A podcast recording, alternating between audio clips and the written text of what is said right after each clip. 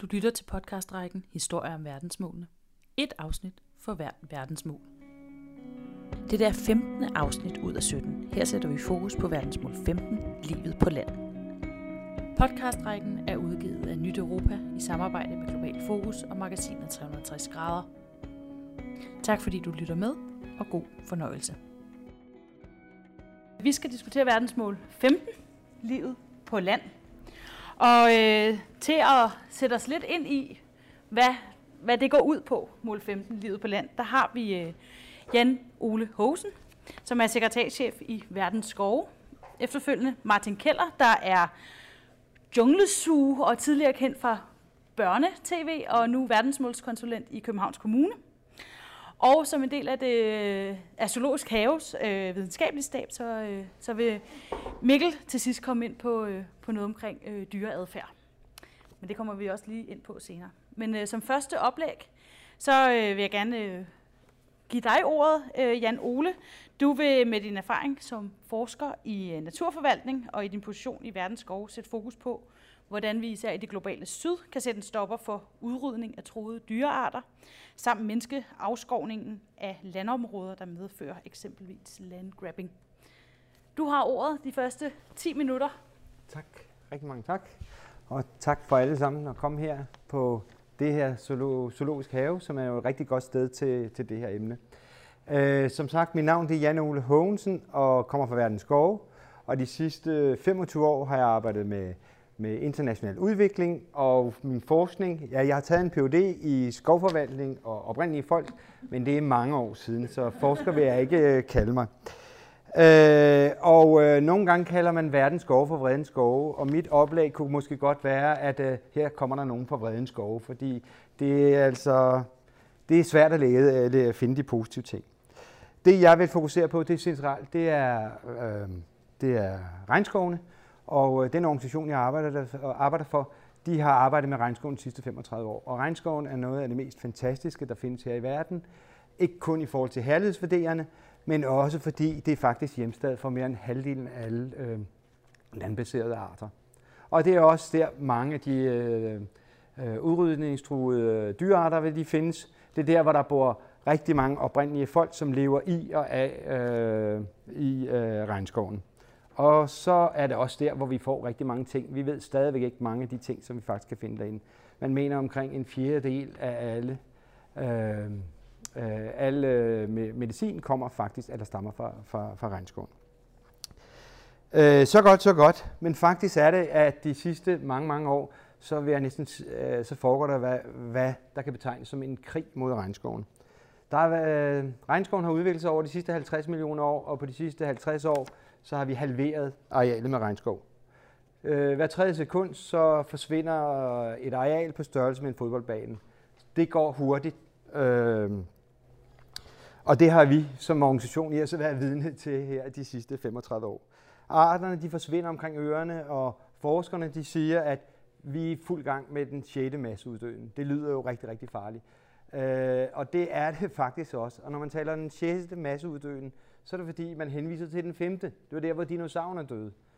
Men denne her gang, så er det altså bare menneskene, der står bag det, og ikke en meteor fra et andet sted i verden, øh, i universet.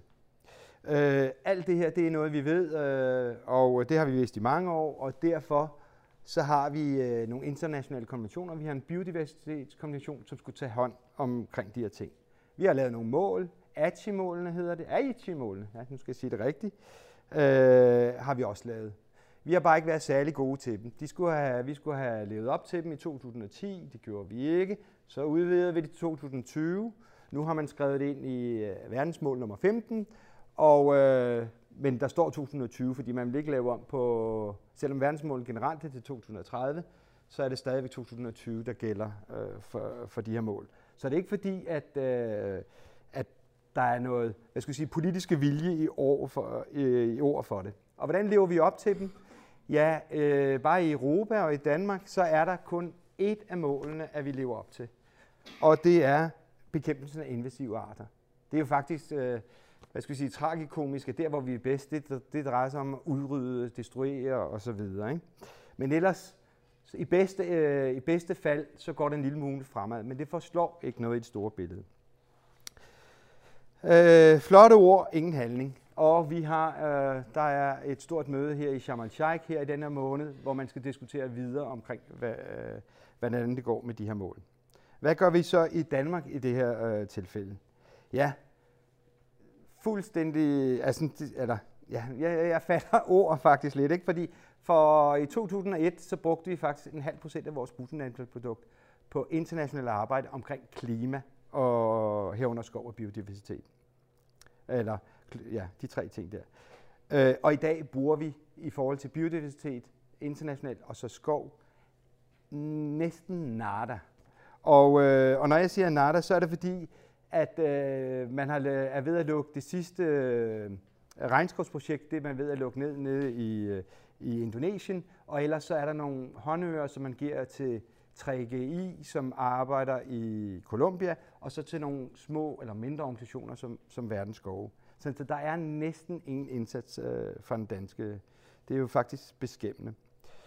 Øh, så det der er, det er, at vi forpligter os, men vi gør ikke noget. Vi prioriterer hver gang velstand i, øh, i vores eget land, øh, frem for naturen øh, globalt set.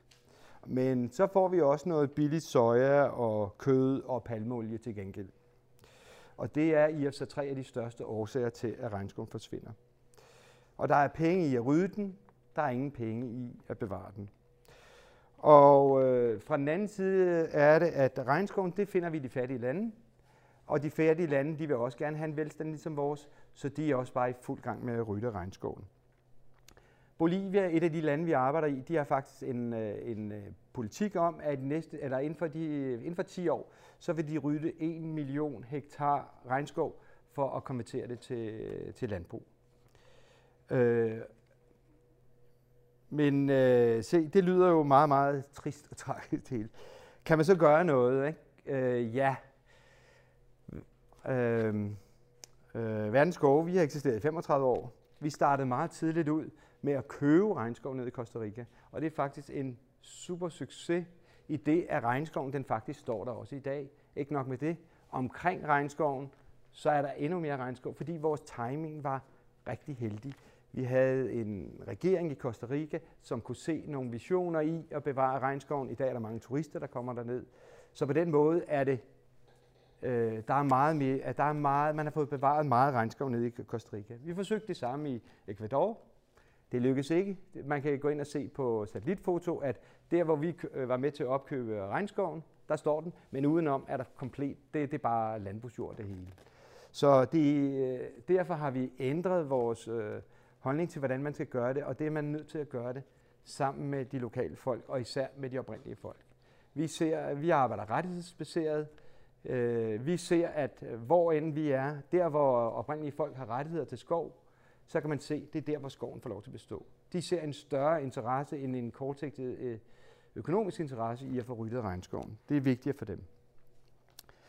Øh, men det er alt det derude, og det vi laver, vi er faktisk en forholdsvis lille organisation, når man ser i, i en verdenssammenhæng. Øh, men vi kan se faktisk øh, med satellitbilleder, at der hvor vi arbejder, der er vi med til, at, hvad det hedder, at regnskoven faktisk ikke forsvinder. Øh, men det, i det store billede, så, så skal der meget mere til. Øh, og noget af det, det, det er også, at vi forsøger at køre kampagner, og det er, altså en del af problemet er jo også efterspørgselen efter de produkter, som er med til at rydde regnskoven. Og det er, som jeg sagde før, palmolies, kød og soja, det er de store årsager til afskovningen. Vi forsøger at råbe forbrugerne op. Det er ikke nemt. Øh, men vi forsøger også at kigge til Norge, hvor der, vi har en søsterorganisation, der hedder Regnskovsfonden, hvor man faktisk har været i stand til at få øh, forbrugerne op af stolen, øh, sådan så at man efter en kampagne, man har kørt, havde fået i Norge til at reducere forbruget af palmeolie med to tredjedel. Og palmolie er et produkt, man kan se, man, der kan være i næsten alle former for produkter. Så som forbruger er det meget, meget svært at gøre. Men det, man lykkedes med i Norge, var også, at man fik detaljledet med på det. Så man fik faktisk øh, Rema 1000 til at konkurrere med Coop omkring, hvem der kunne have færre varer med palmolie. Og faktisk er for palmolie og regnskoven, men især regnskoven, det er blevet en, øh, en, øh, en folkesag øh, øh oppe i Norge. Så selv kongefamilien er med i forhold til at beskytte sig regnskoven. Så det er en ting. En anden ting, som man også kan gøre, øh, det er jo at presse pensionskasserne. Og det er også noget, hvor vi kigger til Norge. Det er i altså landet nummer et i forhold til de her ting. Øh, hvor man øh, de store pensionskasser herunder verdens største offentlige pensionskasse, den der offentlig, eller bliver kaldt, ofte bliver kaldt oliefonden, øh, at de, de investerer. Det vil sige, de investerer ikke i firmaer, som er med, øh, som øh, investerer i palmeolie, hvor de ikke kan sikre sig, at, øh, at det ikke foregår på, hvor man har ryddet regnskoven. Øh, ellers er det, øh, hvor man, øh, det der med det private erhvervsliv, det er rigtig vigtigt øh, at få det med. For os i vores tidligere dage var der meget shaming and blaming. Øh, øh, var det certificeret, eller var det ikke certificeret? Hvis det ikke var, jamen, så skulle det selvfølgelig certificeres. Øh, og der er, i forhold til verdensmålen, så går man meget ud af, at der er at få erhvervslivet med, og der er noget, der hedder FN Global Compact, hvor mange af de store progressive øh, virksomheder er med, og man vil bakke op om at få nå de der mål.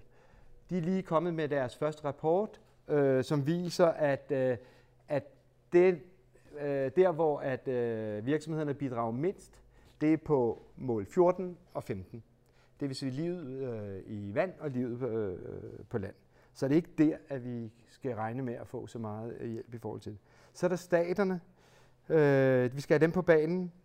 Øh, der skal ske noget, sådan så at de faktisk lever op til deres forpligtelser, som de nu har i forhold til biodiversitetskonventionen blandt andet. Øh, og så er der et lille håb. og det er jo i forhold til, der er et mål, der hedder mål 13, klimaindsatsen. Den har en langt større politisk bevågenhed. Og os, der arbejder med skove, her har vi noget, vi kan hænge vores krog op på. Det er i og for sig ikke mål 15, men det er mål 13. Og det er jo fordi afskovningen i verden, den står for mellem 12 og 18 procent af udledningerne af CO2 i verden. Det svarer til hele EU's udledning af, af CO2, eller øh, verdens samlede øh, transportudledninger. Hvis vi får begrænset det, så er der meget vundet i forhold til øh, klimaindsatsen. Og så får vi så samtidig øh, reddet værdifuld natur. Men vi er nødt til at gå til mål 13 for at i og sig, at vi kan øh, få få hjulpet lidt på mål 15. Ellers er det jo, ATI-målen, det er jo det er i 2020, at mange de, de skal være klare. Det er altså øh, om øh, halvandet år, at det, det skal være der. Mine spørgsmål relateret til, hvordan vi når mål 15, er jo så, så en ting, fordi det, det, der er det øh, for mig grundlæggende, det er det der med, hvordan får vi værdisat biodiversitet. Sådan som vi gør det i dag, så koster det intet at udrydde en art, eller to, eller tre. Og snart er det, at mange arter, dem ser vi kun i zoologisk have, eller vi ser dem i andre, eller øh, i, i øh, botaniske haver osv. Det er den ene ting. Det andet er, hvordan får vi de rige lande til at betale for bevarelsen af regnskoven i de fattige lande?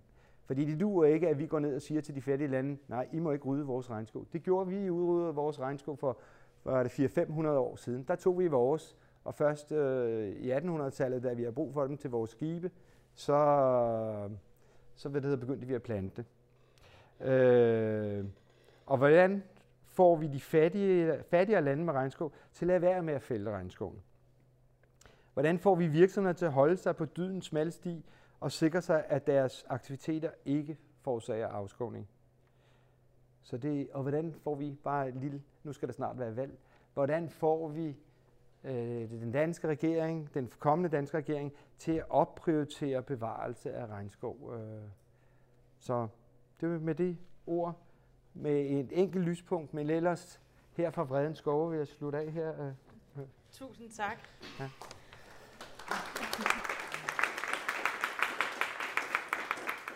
Ja, jeg ved ikke, det, det kan vi komme ind på senere fra Vredens Skove, hvor det hvad vi også kunne gøre. Øh, og det kan I jo også tænke over. Ja, vi, har, virkelig for ja, alle gode input. Præcis.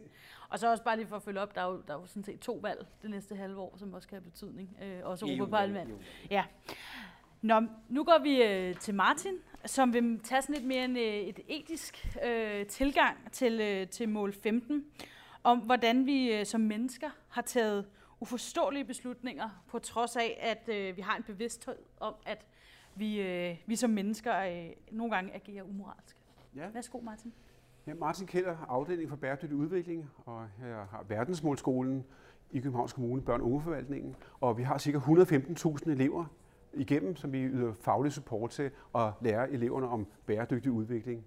Og det er jo rigtig, rigtig mange og fremtidige generationer, der lærer om bæredygtig udvikling. Mit anslag er et plankeværk i oplægget her. Et plankeværk, man skal forestille sig et plankeværk her i midten, og så er der nogle mennesker her, nogle mennesker der. Øh, og jeg tænker på, at der er sådan en ren måde at konkretisere det her med, at vi handler mod bedrevidende. Vi forklarer os ud af vores destruktive handlinger, kan vi forklare os ud af. Og jeg så en, en, en billede, en fotobog på biblioteket, øh, og det handler om øh, forskellige fangelejre, hvor øh, bogen havde taget afsæt i øh, en fotograf, der havde taget billeder af fangevogterne, og ikke fangerne. Og man så simpelthen de her fangevogtere holde fest med rejsekrammofoner og havde, øh, havde pænt tøj på og dansede og, og drak schusser. Og på den anden side af plankeværket, samme billede, kunne man se tusinder af mennesker i fangelejren på den anden side. Og det gjorde ekstremt indtryk på mig, det her med, at man så tydeligt kan se, hvordan et menneske kan handle mod bedrevidende. Udmærket øh, også den her fællesskabsfølelse i, at man nu gør man det, man gør, fordi man har fået ligesom, ordre på det eller besked på det, og så gør vi det i fællesskab. Det onde. Vi handler destruktivt. Andre gange, øh, i, forleden dag var der et, et, et, et indslag i TV-avisen, og det synes jeg også var interessant, at man handlede om, at, at flere unge begynder at ryge i Danmark. Igen et, et, det her destruktive, der sker i vores nærmiljø. Og er der ikke nogen, der gør, gør noget ved det? Hvorfor skal så mange unge mennesker begynde at ryge, når vi ved, at det er seks gange farligere end alt andet, vi kan indtage af legale rusmidler i Danmark, så er rygning så ekstremt farligt. Kvinder dør cirka 14 år tidligere, mænd dør cirka 12 år tidligere, hvis man ryger igennem et helt liv. Ekstremt destruktivt. Supermarkederne begynder at sætte forhæng foran cigaretpakkerne, for at, at man ikke skal øh, give rygeren lyst til at kigge på cigaretpakkerne og så købe en cigaret. Så er der sådan nogle lokale små købmænd, blandt andet på Fyn var der indslag i TV-avisen, hvor, hvor man stod forældre stod og, og, og, og tale for den stakkels købmand, at han godt må sælge sine cigaretter frit, fordi ellers kunne han ikke overleve. Og man ville gerne bevare en lille købmand i lokalsamfundet, fordi det gjorde, at der kom et fællesskab i den her, det her provinsmiljø. Og lige pludselig står der forældre til teenageforældre, teenagebørn, og øh, pladerer og, og taler for, at købmanden skal have lov til at sælge sine cigaretter frit, for ellers kan han ikke overleve. Det synes jeg, det er ekstreme dobbeltmoral, der ofte er. Altså handler mod bedrevidende, Vi forklarer os ud af vores destruktive handlinger. Jeg lavede film øh, hele verden, og jeg lavede film øh, i Danmark rundt i rigtig, rigtig mange forskellige programtyper. Og jeg mødte mange, mange søde, rare mennesker, uanset hvad de gør i deres dagligdag, har de været søde og gæstfrie. Jeg møder en, en, en griseproducent, en af de store i Jylland, meget gæstfri, meget, meget venlig mand. Han viser mig rundt i sin grisebesætning på over 10.000 svin, og han siger, hvis jeg ikke havde de her mange svin, kunne vi slet ikke øh, overleve. Og jeg, kunne ikke, jeg er nødt til at købe flere gårde forskellige steder, fordi jeg skal have et kæmpe, kæmpe landbrug til alle mine svin. Og hvis du som forbruger kun vil give 9, mellem 9 og 11 kroner per øh, kilo svinekød, så, så er jeg nødt til at have så mange svin. Jeg er nødt til at, jeg er nødt til at gøre det her. Og når man så ser hans svinestal, det er meget, meget søde mand viser rundt, så så jeg nogle, nogle, nogle små øh, øh, grislinger, griseunger i flere etager i en mørk øh, lade, og så sagde jeg, hvorfor går de der i mørket? Så jeg så, Jamen, ellers spider de hinanden, sagde han så. Eller genforklare. Hvorfor har du de her grise i mørke? Og så sagde jeg, der, der stinker af klor. Jeg fik, jeg fik med tår i øjnene af klor. Ja, jeg har lavet klorvand her i bunden her, fordi så, så, er der ikke, så skal jeg ikke bruge så meget penicillin, så ikke meget, så meget medicin, siger han så. Og det er noget, jeg har set med mine egne øjne og, og, og fået et chok over det her. Et venligt menneske, der handler, som han gør. Han har arvet den her gård i han er tredje generation. Han, han siger, jeg vil ikke være den, der afgiver gården til, til staten eller til nogen andre, fordi det er mine forældre og bedsteforældres gård, der har bygget det her op. Igen forklare, hvorfor jeg gør, som jeg gør.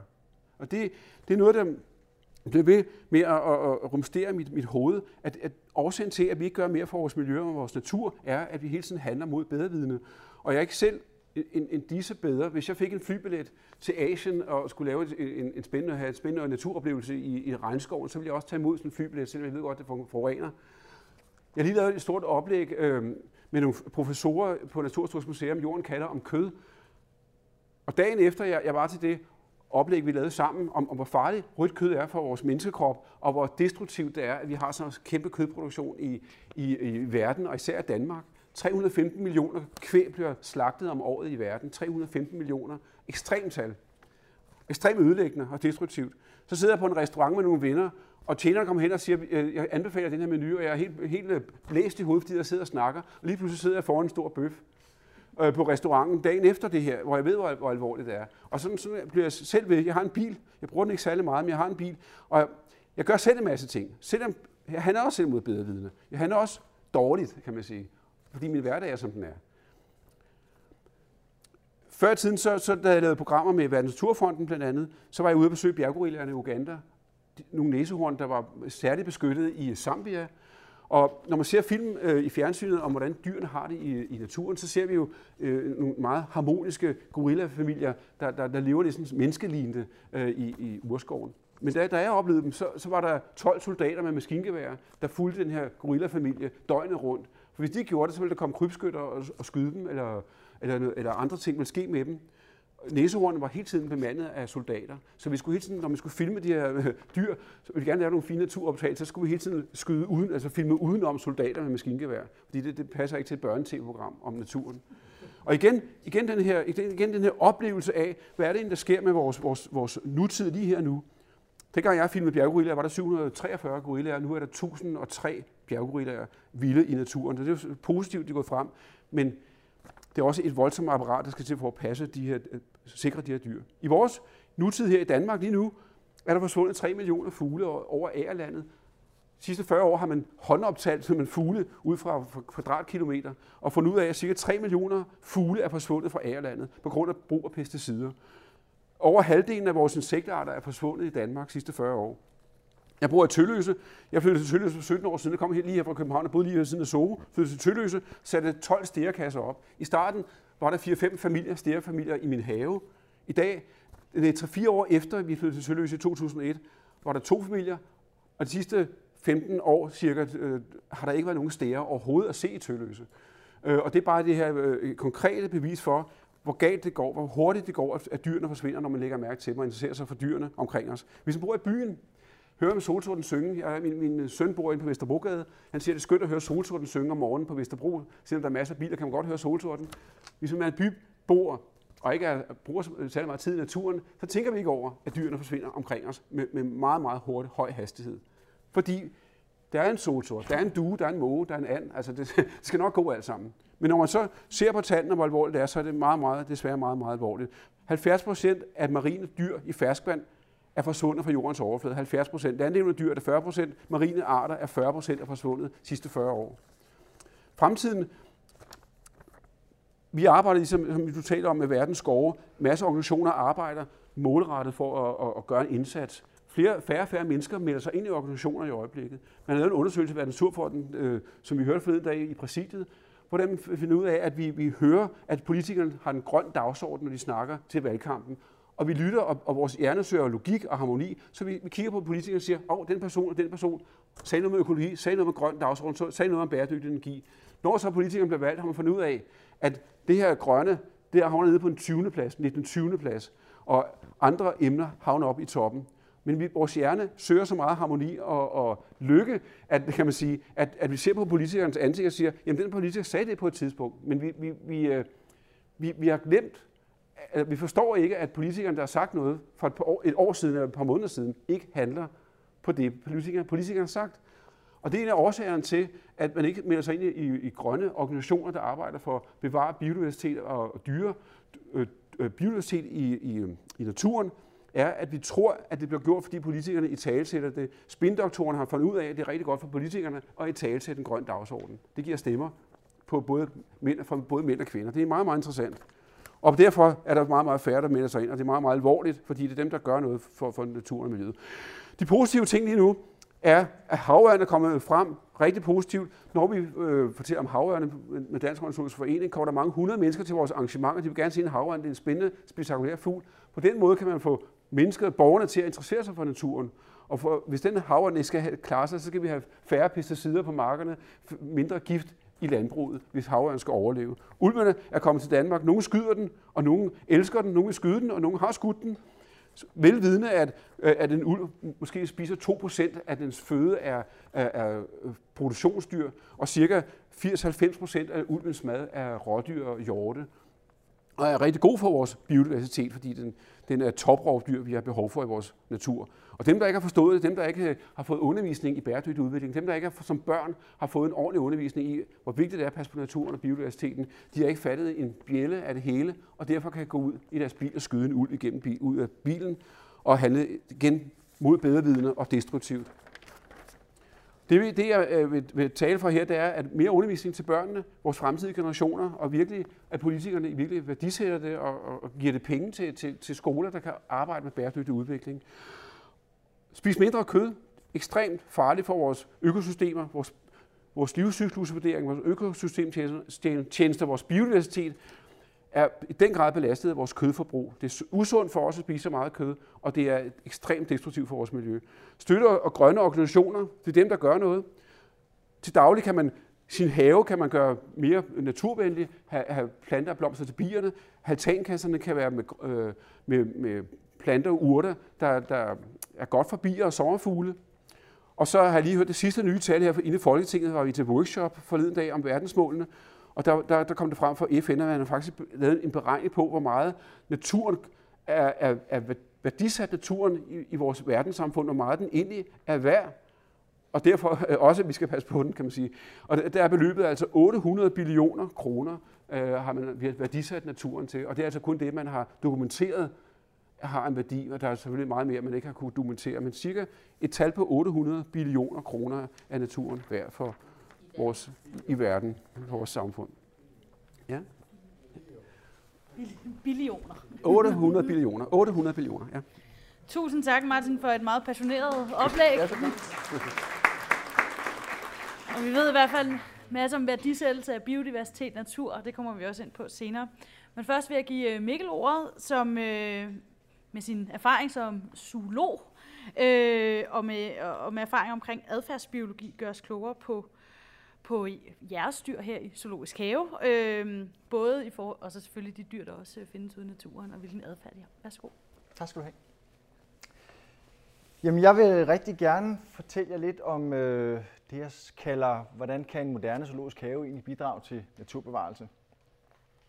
Øh, kort kan jeg lige sige, at, øh, at jeg arbejder her i den videnskabelige afdeling i Zoologisk Have, og det er min, min stillingsbetegnelse er zoolog. Øh, det kan også øh, nogle gange hedde forsker, det kan også nogle gange hedde formidler.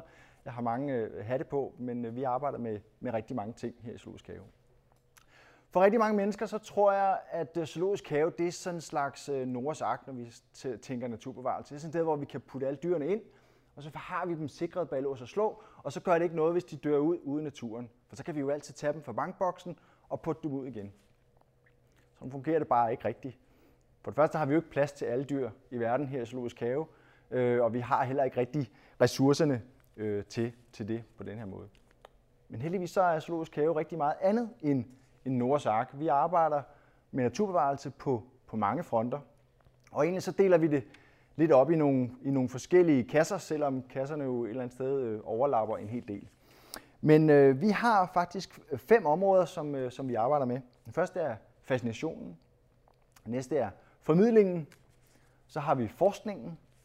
Så har vi feltarbejdet. Og så har vi den egentlige forvaltning af, af dyrene. Og jeg vil prøve at tage jer lidt igennem de, de forskellige felter her. Fascinationen, den har vi været lidt inde på. Det handler det, det her om, om værdien af, af naturen. Og jeg har den overbevisning, at det er vigtigt for, for mange mennesker at se dyrene, måske lugte dyrene, måske høre dyrene, og, og opleve dem tæt på. For nogle få dyrs vedkommende der også at røre ved dem, fordi det giver en, en speciel oplevelse, og det giver den her fascination. Når fascinationen er der, så kommer, øh, kan man sige, så kommer værdien af dyret, så bliver man fascineret, man får sådan en værdi, man får altså lyst til at bevare det her. Og den her lyst til at bevare gør måske også, at man bliver motiveret for at forhindre, at det forsvinder. Og det mener jeg skaber en, en rigtig god, øh, godt udgangspunkt for at tænke i, i, at vi skal bevare de her dyr. Fordi det er jo rigtigt, som vi hører fra flere af de andre taler her, at dyrene forsvinder jo ud fra naturen. Og, øh, og det må vi jo have, have gjort noget ved. Og det er der selvfølgelig mange gode tiltag til. Men jeg synes, vi skal starte med, med fascinationen.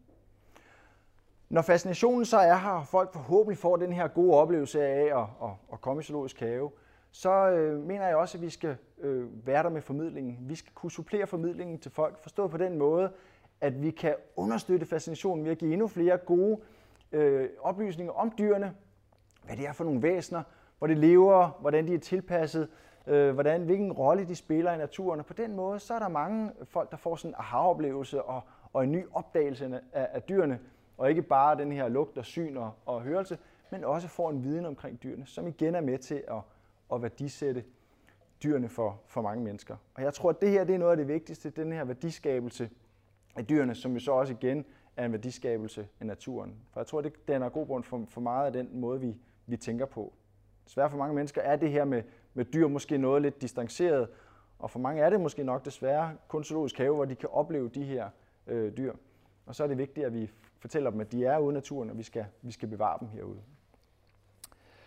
Øhm, og når vi så har givet nogle oplysninger omkring dyrene, og, og hvor de lever, og hvad det er for nogle størrelser, og folk har fået den her fascination, så vil vi jo også gerne her i Zoologisk Have fortælle dem, hvad de så kan gøre. Der kan godt være nogle konkrete tiltag.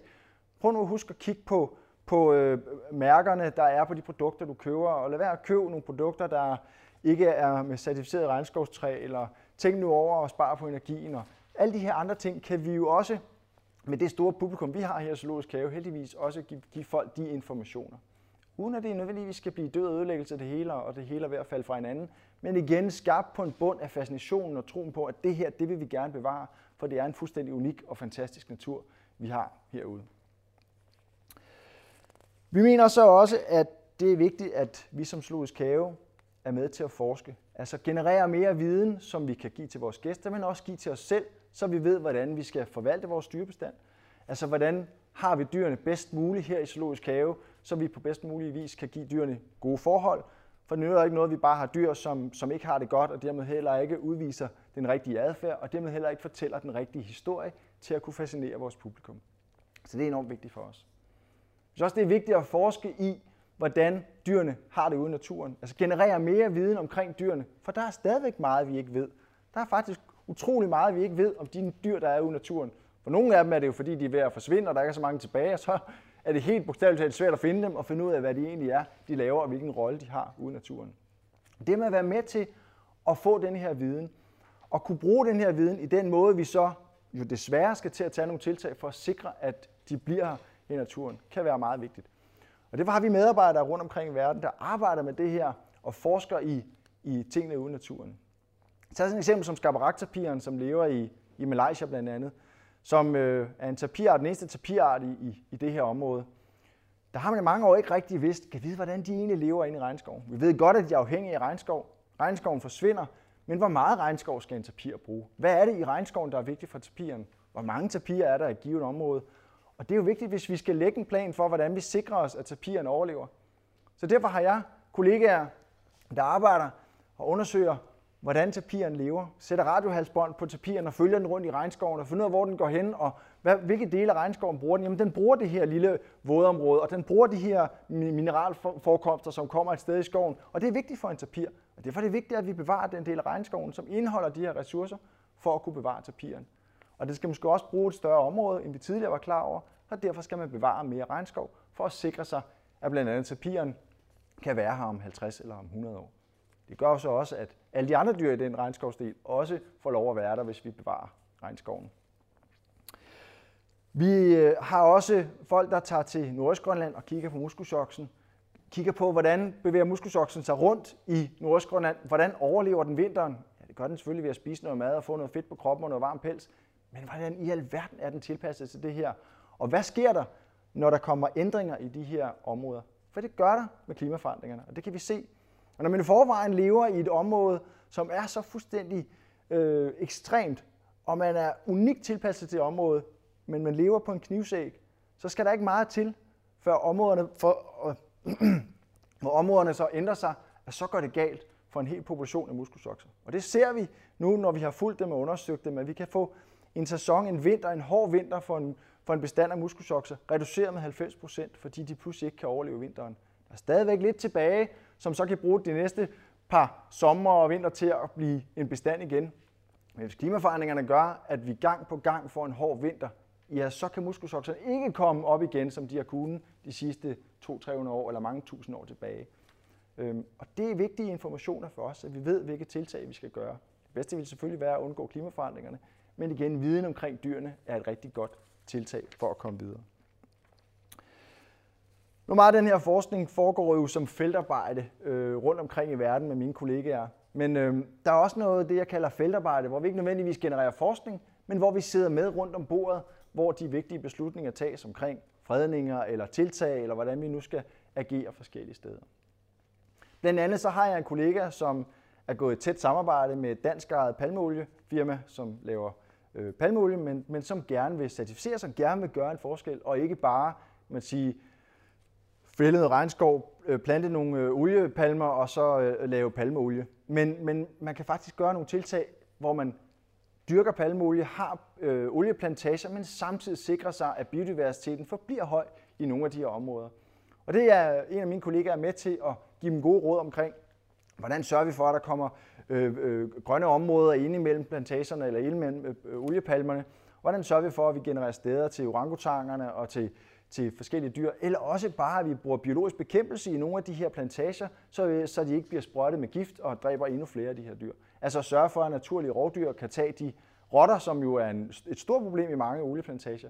Der kan vi være med til at give viden omkring lave nogle tiltag, så får du flere kobraslanger, eller du får flere leopardkatte i dit område, så er med til at tage rotterne, og dermed kommer du fri af det problem. Så det vil være, det er også en vigtig del, og det er også en måde, som vi kan bruge vores viden på, til at, at øh, være med til at lave nogle konkrete tiltag. Der er også de steder, hvor vi yder støtte, økonomisk støtte til, øh, til områder. Det kan, være, øh, det kan være problematikken i en nationalpark i Sydafrika omkring næsehornene, hvor næsehornene forsvinder med, med stor hast på grund af krybskytter. Der kan vi være med til at simpelthen øh, supplere udstyr og penge til, at man kan træne de folk, der er i, i sådan nogle antikrybskyttehold og små nærmest soldaterenheder. Der er, der er det er de her næsehorn, der bliver, der bliver bevogtet, eller øh, små overvågningsfly, der kan flyve rundt over nationalparken og holde øje med, med næsehornene. På den måde kan vi også være med til at, at bidrage til det. Og det gør vi jo gennem de penge, vi tjener for de folk, der kommer her i Zoologisk Have og lægger penge og køber billetter. Og den kan vi så generere videre der. Det er nogle helt konkrete tiltag, vi også kan være med til at lave. Øhm, men man kan sige, i mange af de her øh, tiltag, der er vi jo kun en, en, en enkelt lille brik. Øh, der, skal jo, der er jo mange andre øh, faktorer, der også spiller ind. Den sidste del, det er forvaltningen. Og nu snakkede jeg før om det her med Noras ark, og, og vi ikke bare propper dyrene ind i zoologiske haver, så tager vi dem ud igen, når, når vi har brug for dem. Gør vi jo så alligevel en gang imellem. Fordi der er nogle få tilfælde, hvor det er rigtig godt, at vi har haft øh, dyrene i zoologisk have. Eksempel er den gyldne løveab, som lever i den atlantiske regnskov i Brasilien.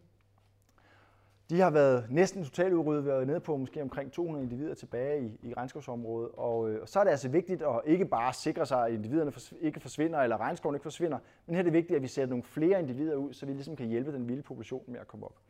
Og der var et stort samarbejde med en masse zoologiske haver rundt omkring i verden, der jo havde gyldne løveaber øh, rendende rundt i deres zoologiske haver. Og på grund af et øh, velkoordineret avlsprogram havde man sikret, at man faktisk havde en ret sund bestand af løveaber i zoologiske haver. Og der kunne man vælge dyr fra zoologisk haver og genudsætte i udvalgte områder og sørge for, at populationen på den måde fik et lille boost. Og så gælder det også om at holde øje med løveaberne. Man skal ikke bare sætte nogen ud i skoven og så tage hjem og så tænke, så er alt godt. Nej, man sætter nogle løveaber ud i skoven og følger dem og sikrer sig, at de også etablerer sig i det her skovområde. Nu går det heldigvis rigtig godt for løveaberne, for der er kommet flere, og det er der til dels fordi vi har sat nogen ud, men også fordi der bliver lavet tiltag til at plante mere regnskov og lave nogle korridorer mellem nogle af de her regnskovsområder. Vi kan jo også godt se, at selvom der kommer flere, så er der stadigvæk nogle problemer med, at, at nogle af de her regnskovsområder er for små. Så det var man begyndt at tænke i, at ikke bare at lave et avlsprogram med de zoologiske haver, men man laver også et såkaldt avlsprogram, hvor man betragter de zoologiske haver og regnskovsområderne som små bestande, som man kan flytte individer imellem, for sådan teknisk set at undgå noget indavl og sørge for, at den her population forbliver sund. Men der ser man altså et større billede. Man ser altså de zoologiske haver indgå i en slags, det man kalder metapopulation, altså små populationer, som også regnskovsområderne udgør. Så flytter man individer frem og tilbage her. Igen, der indgår zoologiske haver altså i, i et større spil øh, for at bevare de her arter. Det er jo ikke kun øh, zoologiske havers øh, bidrag med, med de her løveaber i regnskoven, der har været med til at sikre sig, at løveaberne nu har det bedre, men også samarbejde med lokale lodsejere, øh, myndighederne i, i området og andre interessegrupper, der sørger for, at, at de her områder øh, kan man sige, bliver forvaltet på, på, en ordentlig, på en ordentlig måde.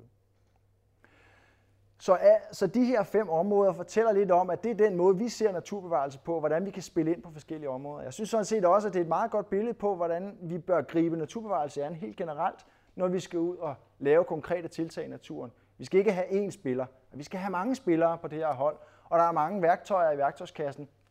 Zoologisk have kan være en af dem. Nogle gange er det et lille værktøj, andre gange er det et større værktøj, som vi kan bidrage med. Men det er vigtigt, at vi gør det i samspil med de andre organisationer. Og så, øh, og så synes jeg, det er vigtigt, at vi får, får formidlet det her arbejde på, på, en, på en god måde, fordi vi skal have noget mere information sammen med de her konkrete tiltag. Jeg tror ikke, jeg har nogen sådan decideret spørgsmål eller ting, I kan tænke over, men jeg synes, det her øh, det bidrager lidt til nogle af de andre øh, ting, og så, øh, så vil jeg gerne have, at I tænker lidt over de her fem forskellige tiltag, øh, og hvordan, vi kan, hvordan de kan bruges, måske også i andre sammenhæng, og ikke bare i, i zoologisk have. Tak skal I have. Tak. Tak skal du have, Mikkel. Og man kan jo sige, at vi startede måske lidt øh, mere vredt med vredens skove og, og kom længere over mod øh, noget positivt. Men jeg kunne rigtig godt tænke mig, fordi I alle sammen nævner det her med værdiskabelse på forskellige måder, men også selvfølgelig nogle, noget overlap. Og derfor kunne jeg godt tænke mig at høre lidt fra jer, fra jer alle, hvordan værdiskabelse? Skal det være kroner og øre? Skal, kan, man gøre, kan man lave andre tiltag for at skabe værdi omkring os, mål 15 især, øh, på de forskellige områder, I arbejder? Øh, ja, nu må jeg starte med dig. Ja, det, det må du meget gerne. Først vil jeg lige sige, at vi bliver altså flere medlemmer.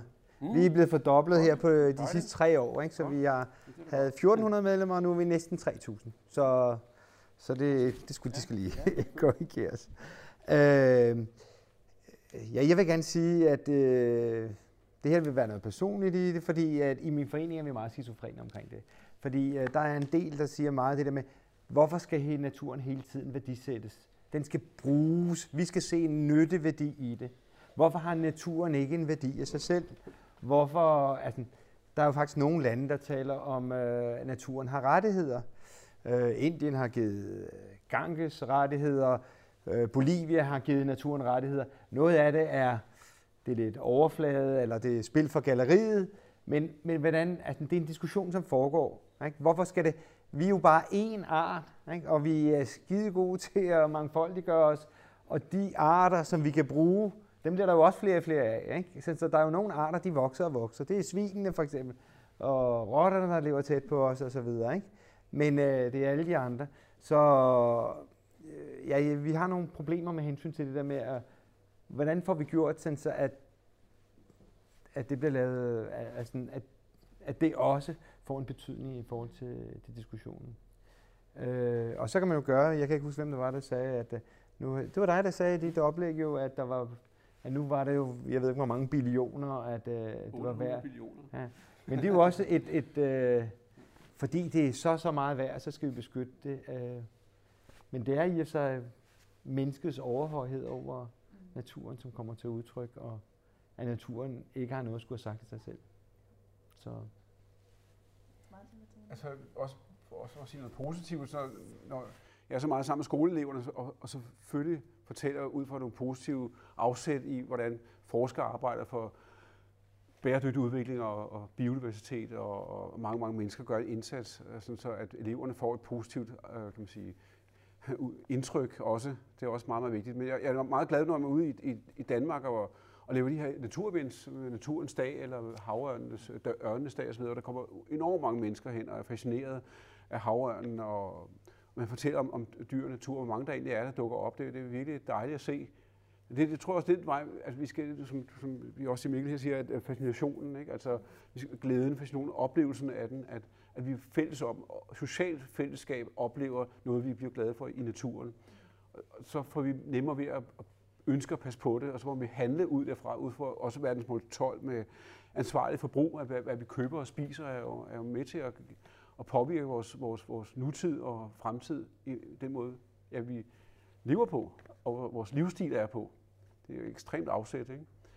Øhm, når man så går mere i detaljer med mange af tingene, så, så tænker jeg også nogle gange på, du siger også, med, med, hvad, hvad gør vi i fremtiden? Nogle gange tænker jeg på sådan helt, også igen, det bliver hurtigt sådan lidt sort i det, men om, om fremtiden bliver, du taler om selvfølgelig zoologisk have, det er klart, men om, om fremtidens øh, bevarelse af dyr egentlig bliver sådan nogle store kæmpe domer eller bobler, hvor man har øh, kunstige regnskov, hvor dyrene så er bevaret med, med kameraer og vagter osv., om det så bliver den her helt derovre, ligesom et, næsten et fængsel, ikke? Altså, at, at de sidste dyrearter tilbage bliver bevaret i kunstige kæmpe jungleanlæg eller et eller andet. Ikke? Det, det kunne jeg godt se for mig, for, ligesom for de, de sidste kan man sige, knep, der er tilbage for at ligesom redde de sidste dyr. Ikke? At man betaler sig fra det. Jeg, jeg bliver jo ofte spurgt, øh, når nu vi arbejder med intensivt med at bevare et eller andet dyr, så jeg, jamen, hvad sker der egentlig, hvis det der dyr forsvinder? Ikke? Og så typisk har vi jo prøvet at forklare at jo, men det, det udgør en meget vigtig rolle, og forsvinder det, så bryder hele systemet sammen, og kan vi jo ikke, og, og fødekæden og, og balancen i naturen og sådan noget. Faktisk så må vi jo også indrømme, at, at der er rigtig mange dyr, der forsvinder, og det er jo ikke fordi, der i de områder nødvendigvis sker vildt mange store ting. Og jeg fik sådan et godt billede på det engang, at naturen er sådan en stor flyvemaskine. Og der kan godt ryge en møtrik ud der, der kan også godt ryge en eller anden øh, skrue ud her og et eller andet, uden, uden flyet styrter ned. Men på et eller andet tidspunkt, så kommer den der sidste skrue, som sidder det der sted, som vi ikke rigtig ved, og så styrter hele flyet ned. Og det ved vi ikke, hvor er. Og derfor er det stadig vigtigt, at vi, at vi bevarer de her arter. Og for mig handler det ikke om at skulle værdisætte det, eller forklare det med penge, eller forklare det med en rolle, eller forklare det et eller andet. Det er lidt ligesom, som jeg sagde til min kammerat forleden, sagde, den der isbjørn der, hvis den forsvinder, hvad, hvad, hvad, hvad så? Sker der noget ved det? Nej, sagde jeg, det gør der måske ikke. Men hvis der kommer nogen og stjæler Mona Lisa ned på museet, så synes du også, det er helt vildt ærgerligt. På samme måde har jeg det med isbjørnen. Det er helt vildt ærgerligt, hvis den forsvinder. Det er så unikt og så vildt, at det er her. Selvfølgelig skal det have lov til at være her. Det er fuldstændig ligegyldigt, hvad der er af argumenter for det ene eller det andet. Det skal bare have lov at være her. Det skal, det skal være herinde, vi, med hjertet, at vi føler det her. Og så skal det være hjernen, vi bruger til at sikre os, at det bliver ved med at være her. Og ikke en eller anden rationel hjerneregnskab, der gør, at vi skal argumentere for, hvorfor tingene skal være her.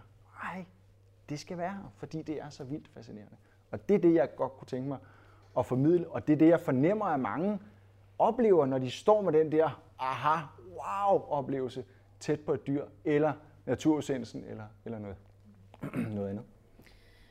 Men jeg tænker, det, det, er det er jo meget fint, når, hvis vi kan snakke ind i et publikum, der måske også ved, ved noget om det i forvejen, eller har den følelse. Men hvis man så går over til noget industri og de onde, og hvordan, altså, vi har mål 15, hvor at meget af det skal ligesom leve, vi skal leve op til det om halvandet år bare, ikke? Altså, vi har ikke engang de 10 år ekstra. Det er 2020, som du også mm. snakker om, ja, nu. Hvordan skal vi nå derhen hurtigere, så vi også får dem, der... Hvad skal vi med isbjørnen med? Agtig. Altså sådan, tænk lidt mere, hvad, kan man gøre nogle andre knep i forhold til værdisættelse? Nogen, der tør... Altså, det er en værdisættelse. Det, det handler meget om, det, om det skal, hvilken valuta vi skal gøre det i. Ja, og det kan da godt være, at vi for nogen siger, at der er det den her valuta, der er det pengene, og, og for andre, der er det en valuta, der hedder en, en vigtig rolle at spille, og for andre, så er det bare sådan en, det er kunst, eller det er æstetik, eller det er et eller andet andet. Og, og der kan det da godt være, at vi skal, vi skal være bedre til at finde ud af, hvilken valuta vi handler i de forskellige steder og ikke kun øh, låse os fast på en valuta. Det, det tror jeg er enormt vigtigt. Jamen, øh, for at være lidt positiv også, så er der jo i os nogle tendenser til, at, øh, at det der med det økonomiske argument øh, bliver tilsidesat. Vi oplevede jo her i København ved sidste kommunalvalg, at, øh, at, øh, at der var nogle små dyr på en gammel strandeng, som betød så meget i forhold til alle de milliarder, det faktisk, øh, Øh, som man skulle tjene ind på at få bygget på de der områder. Og det blev den vigtigste øh, øh hvad det hedder, dagsordenssættende øh, tema. Så der er faktisk det der med, at flere og flere flytter til byerne, at, øh, at der bliver en større forståelse af, at der skal være nogle områder også til, til, til den frie eller til den vilde natur. Så der er, der er måske håb i det. Det må vi se. Der skal jo snart være to valg igen, ja. Så. Nu lader den lige øh, ligge lidt værdisættelsen, og så går vi ikke med ind det.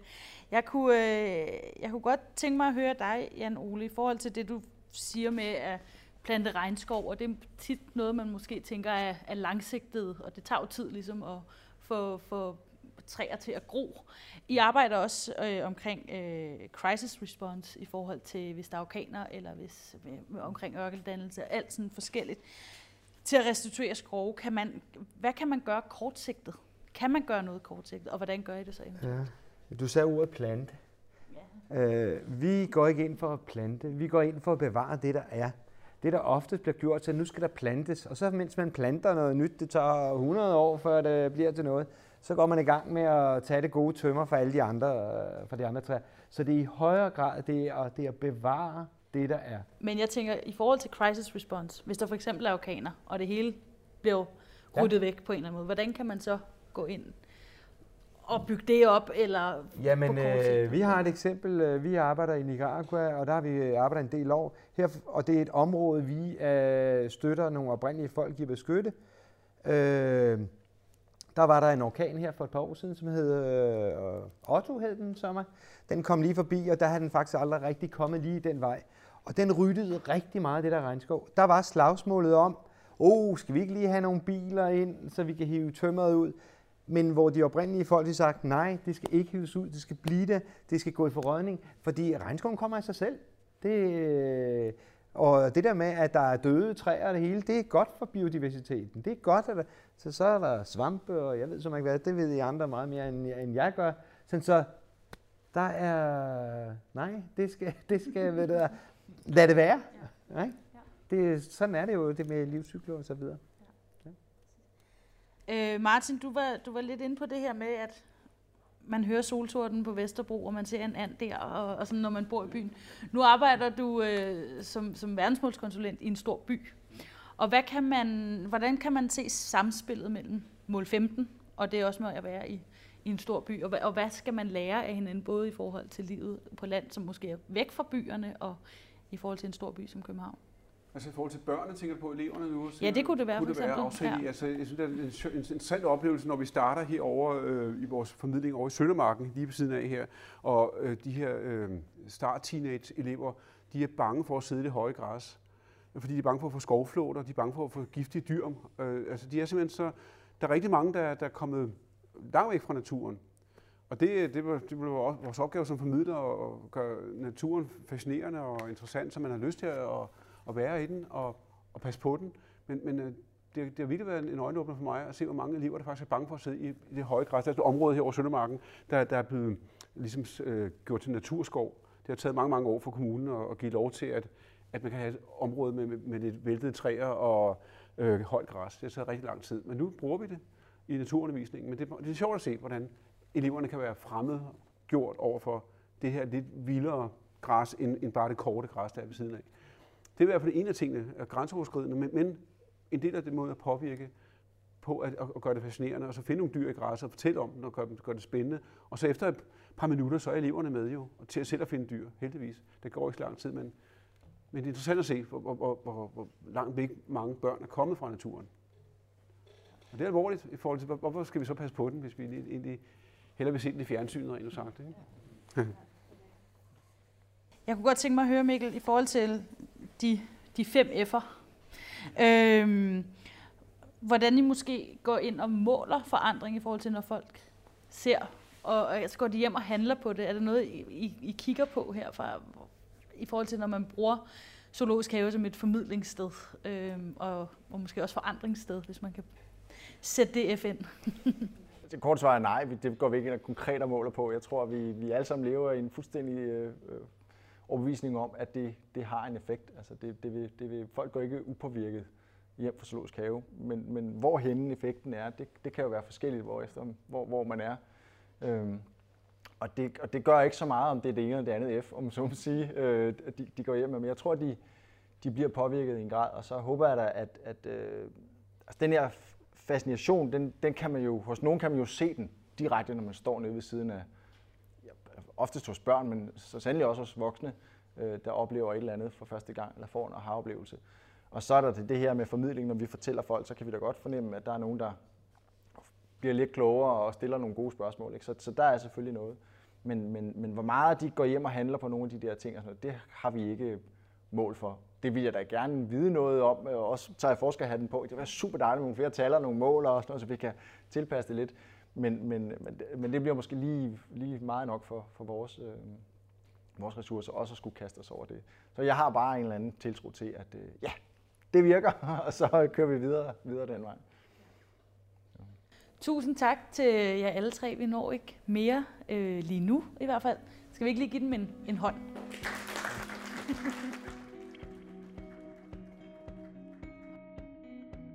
tak fordi du lyttede med. Denne podcast er udgivet af Nyt Europa i samarbejde med Global Fokus og magasinet 360 grader, og er blandt andet støttet af Europanævnet.